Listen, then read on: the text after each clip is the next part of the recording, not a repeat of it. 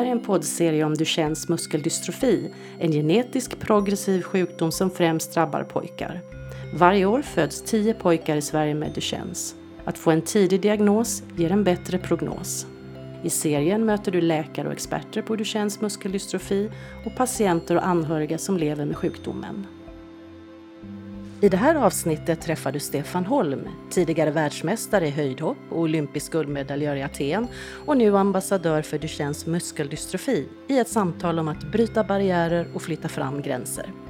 Stefan Holm, välkommen till podden. Tack så hemskt mycket. Hur står det till i Karlstad idag? Det står bra till. Det är en varm och skön dag.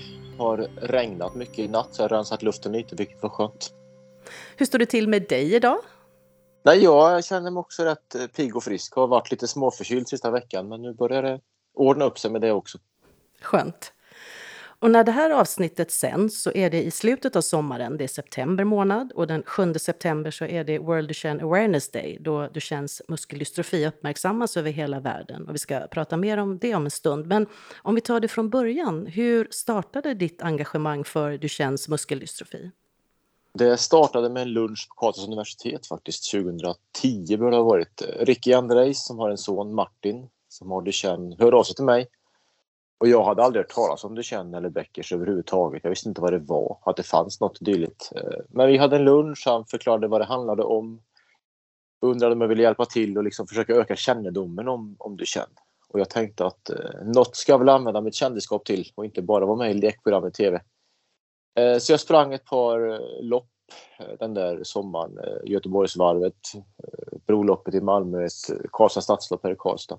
Med en t-shirt egentligen bara där det stod om Duchenne på ryggen så folk fick liksom ändå se att det fanns något. Kanske gick hem och googlade. Sen har vi väl gjort lite små grejer av och till genom åren. Och det jag tror som berörde mig mest var nog att eh, dels drabbade bara pojkar. Jag har en egen son. Rickys son Martin är bara ett år äldre än Melvin så att det, något vis så kändes det ganska nära på det sättet också. Så att jag, som sagt, något kan man kanske hjälpa till med. När du sprang eller i de sammanhangen, fick du några frågor då? Inte jättemycket ska sägas, men lite grann ändå. Alltid någon som sådär undrade vad det var man hade på tröjan och, och sådär. Sen var det så att folk var glada att springa om mig också, men det är en annan sak. Ja, alltid kan man glädja någon på något sätt. Och varför då tycker du det är viktigt att Duchennes muskeldystrofi uppmärksammas bredare? Men det är som... Alltså, det är en sån fruktansvärd sjukdom att drabbas av och någonstans kan man hjälpa till och, och bidra till forskning och bidra till pengar med det och framförallt så tror jag också att det gynnar andra liknande sjukdomar för all forskning är ju bra forskning och just att det var en sån sjukdom som jag aldrig, aldrig hade hört talas om överhuvudtaget. Utom hade jag en faster, hon gick bort här om året, en faster som och hade en liknande muskeldystrofi-sjukdom. För det var också en del i att någonstans vill man vara med och försöka hjälpa till. Just nu pratas det väldigt mycket om A L S, inte minst i media. Och det är klart att kan den forskningen också spilla över på det här så är det väl jättepositivt. Och några kanske känner igen att du har byggt ett skepp i Lego för några år sedan tillsammans med S M D F, Insamlingsstiftelsen för muskeldystrofiforskning. Men det var inte en slump att det blev i Lego. Nej, det var också Ricky Andrejs idé att vi skulle göra någonting större tillsammans och försöka liksom uppmärksamma det på det sättet också. Så att vi stod faktiskt i en galleria, ett köpcentrum här i Karlstad, mitt i centrala Karlstad och byggde uh, ungefär varannan lördag tror jag det var. Dessvärre kom det en pandemi mitt i allt detta också så att vi fick ta, en, ta ett break. Men vi hade jättebra stöttning från uh, mitt i citygallerian i Karlstad från en... Uh, reklambyrå här i stan som liksom stripade upp när jag stod där och byggde och Ricky var alltid där och han stoppade folk och pratade med dem och förklarade vad jag gjorde där och jag fick bygga Lego och jag älskar Lego så det var synd att klaga. Man kan ju säga det att skeppet byggdes av sjuttionio större delar eller block och det symboliserar de sjuttionio exonen i dystrofingenen. För vid Duchennes muskeldystrofi så är det just dystrofingenen som är trasig och inte fungerar. Ja, precis. Och tanken var ju att eh, det går ju om man vill plocka ner skeppet i sjuttionio delar. Eh, ungefär tretton tusen legobitar totalt. Och idén var ju att om en av de här delarna är trasig och inte fungerar, då sjunker ju skeppet. Eh, och kan vi då på något vis tillsammans hjälpa till och, och laga den där saknade trasiga delen, så då löser vi gåtan. Hur lång tid tog det att bygga skeppet? Ja, i och med att vi, vi gjorde det som vi gjorde, att vi stod varannan lördag, så tog det väl kanske jag vet inte, ett och ett halvt år någonting. Och så dessutom med, med en pandemi mitt i allt detta. Eh, dock när, när Ricky fraktade hem skeppet så eh, rasade det ihop. Det var inte så stabilt byggt tyvärr, vilket var ironiskt. Så då fick vi bygga ihop det igen, han och jag tillsammans. Och då gick det fortare, för då körde vi ju bara. Men eh, det tog sin tid och det var också en del i poängen att vi skulle göra det. Ja, en process. Precis. Var är skeppet nu? Nu står det på eh, Drottning Silvias barnsjukhus i Göteborg. Till allmän beskådan och, har jag förstått, nöje för de grabbar som är där. Har du signerat det också någonstans? Det har jag faktiskt inte gjort, nu när du säger det. Det har jag faktiskt inte. Däremot så fick ju familjer då, och ja, vem som helst, men huvudsakligen familjen som hade killar med Duchennes, skicka in minifigurer som vi då befolkade skeppet med. Så det finns en hel del Lego-minifigurer på skeppet och det finns också de som, det är jag liksom. Det, det är min familj som står där och tittar ut. Ja, vad roligt med interaktionen. Ja, men det är ju också ett, det, blir, det är ju liv till det på ett annat sätt. Om man har minifigs, som det heter, på, på skeppet då. Men då får du åka ner och signera det också. Jag får göra det när jag vägar för Göteborg nästa gång. Det, det är faktiskt ingen dum i det. Nej. Har du fler Lego-projekt på gång? Inte just nu, men jag är ju en, en legobyggare och jag tycker väldigt mycket om att bygga lego. Så det finns ju alltid liksom där i bakhuvudet, man har någon idé här och var. Men jag har inte riktigt tagit med tiden på slutet till att bygga. Dels så tror jag att det här, du känner båten, men även ett annat projekt jag höll på med hemma ungefär samtidigt, tog ganska mycket energi från mig när jag väl höll på med det. Så att det har inte blivit så mycket byggande på ett tag. Men det är en väldigt skön hobby och en väldigt skön avslappning. Hur gör du annars för att få ny energi? Jag läser väldigt mycket böcker också. Så det är också en del. Det har alltid varit ett sätt som jag har haft för att slappna av. Jag var ute och tävlade förr i världen med mycket resor på, sittande på hotellrum, flygplatser, bussar, bilar, whatever. Alltid skönt att bara dra fram en bok och koppla av med det. Och så kanske du lyssnar på poddar också? Ja, det händer att jag lyssnar på poddar. Jag är faktiskt ingen riktigt stor poddlyssnare tyvärr, men jag har några favoriter ändå. Årets tema för World Duchenne Awareness Day är Breaking Barriers, att riva barriärer eller flytta fram gränser. Kan du känna igen dig i det? Jo, men det tror jag att alla idrottsmän kan göra, inte minst. För det handlar ju väldigt mycket om det, att försöka bryta barriärer, försöka bli bättre på det man håller på med, försöka slå nya rekord och så vidare. Och framförallt med friidrott, där precis allting är mätbart. Vi mäter hur högt du hoppar, hur långt du hoppar, hur fort du springer och allting är på hundradelar och centimeter när, så att jo, det, det känner man igen, definitivt.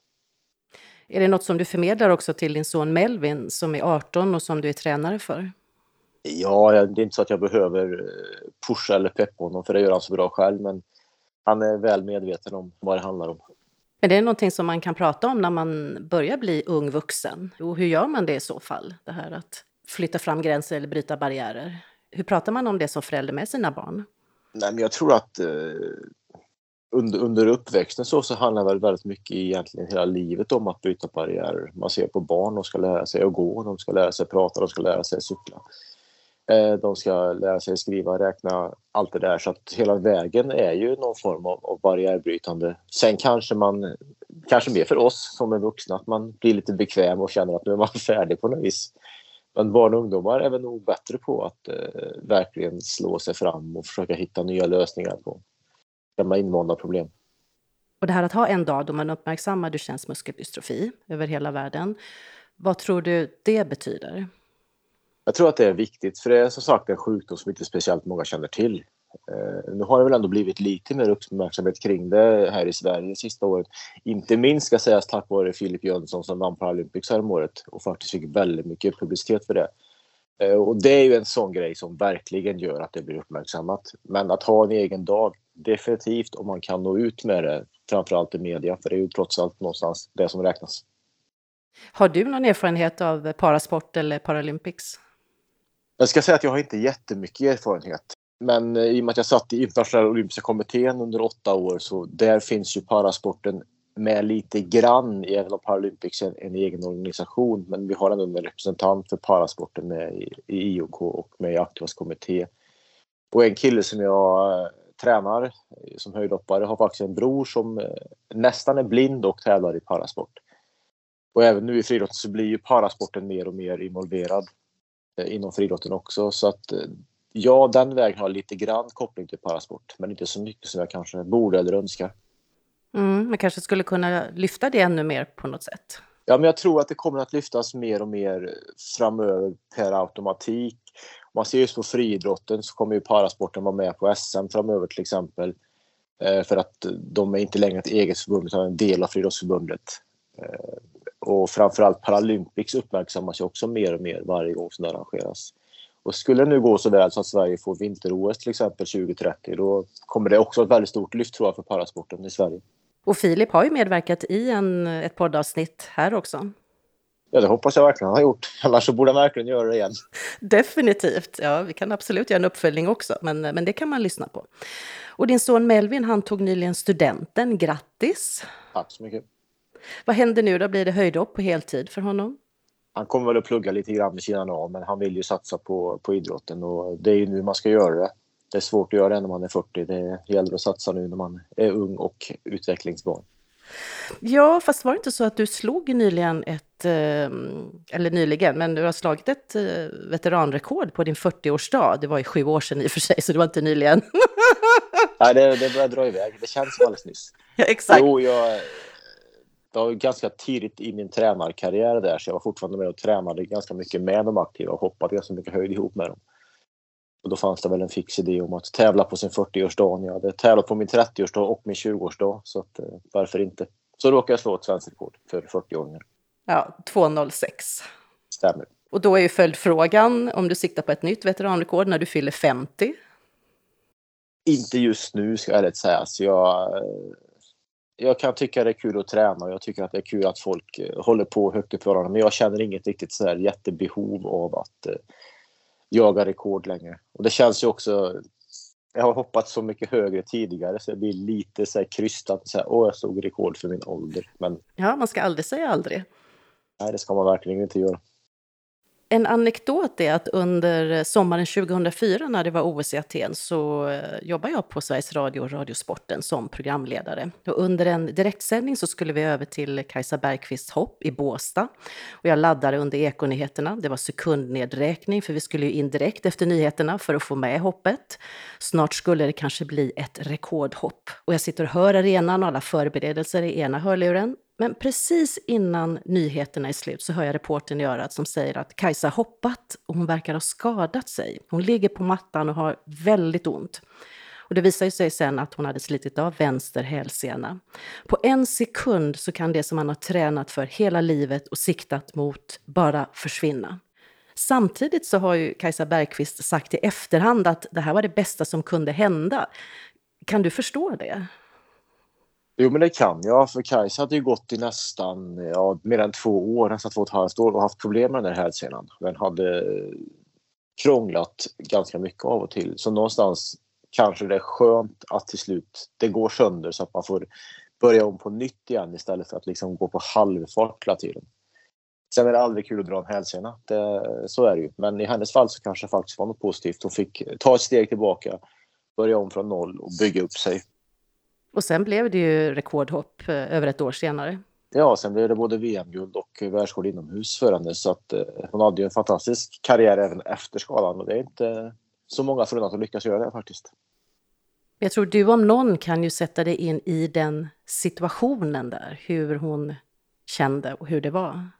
Ja, jag är evigt tacksam att jag inte var på plats i Båstad faktiskt. Man vill inte se någon man känner väldigt väl få den typen av skada. Jag var nere på en tävling i Tyskland samtidigt. Men eh, jag kan verkligen förstå känslan och jag kan förstå hur, hur jobbet det måste ha varit direkt efteråt. Och det var ju bara en månad senare så vann jag O S-guld och Christian vann O S-guld och Christian Klyft vann O S-guld och så sitter Kajsa framför tvn med benet i, i gips. Liksom. Men som sagt, hon kom tillbaka och hon gjorde det fantastiskt bra. Finns det någonting, tänker du, som man kan ta med sig av det eller lära sig av det? Om man sitter nu och lyssnar på podden eller om man lever med Duchennes? Ja, men det är ju mycket det här att även om man får en stor motgång i livet så är ju livet inte slut för det. Utan det, det går alltid att jobba sig tillbaka till den plats man har varit tidigare. Kanske till och med ännu bättre. För att motgångar får man ju. Det kan inte bara gå bra hela tiden. Men det gäller att ta motgångarna på rätt sätt. Och det gjorde verkligen Kajsa i det här fallet. Och så får jag säga grattis till att du är nyförlovad också.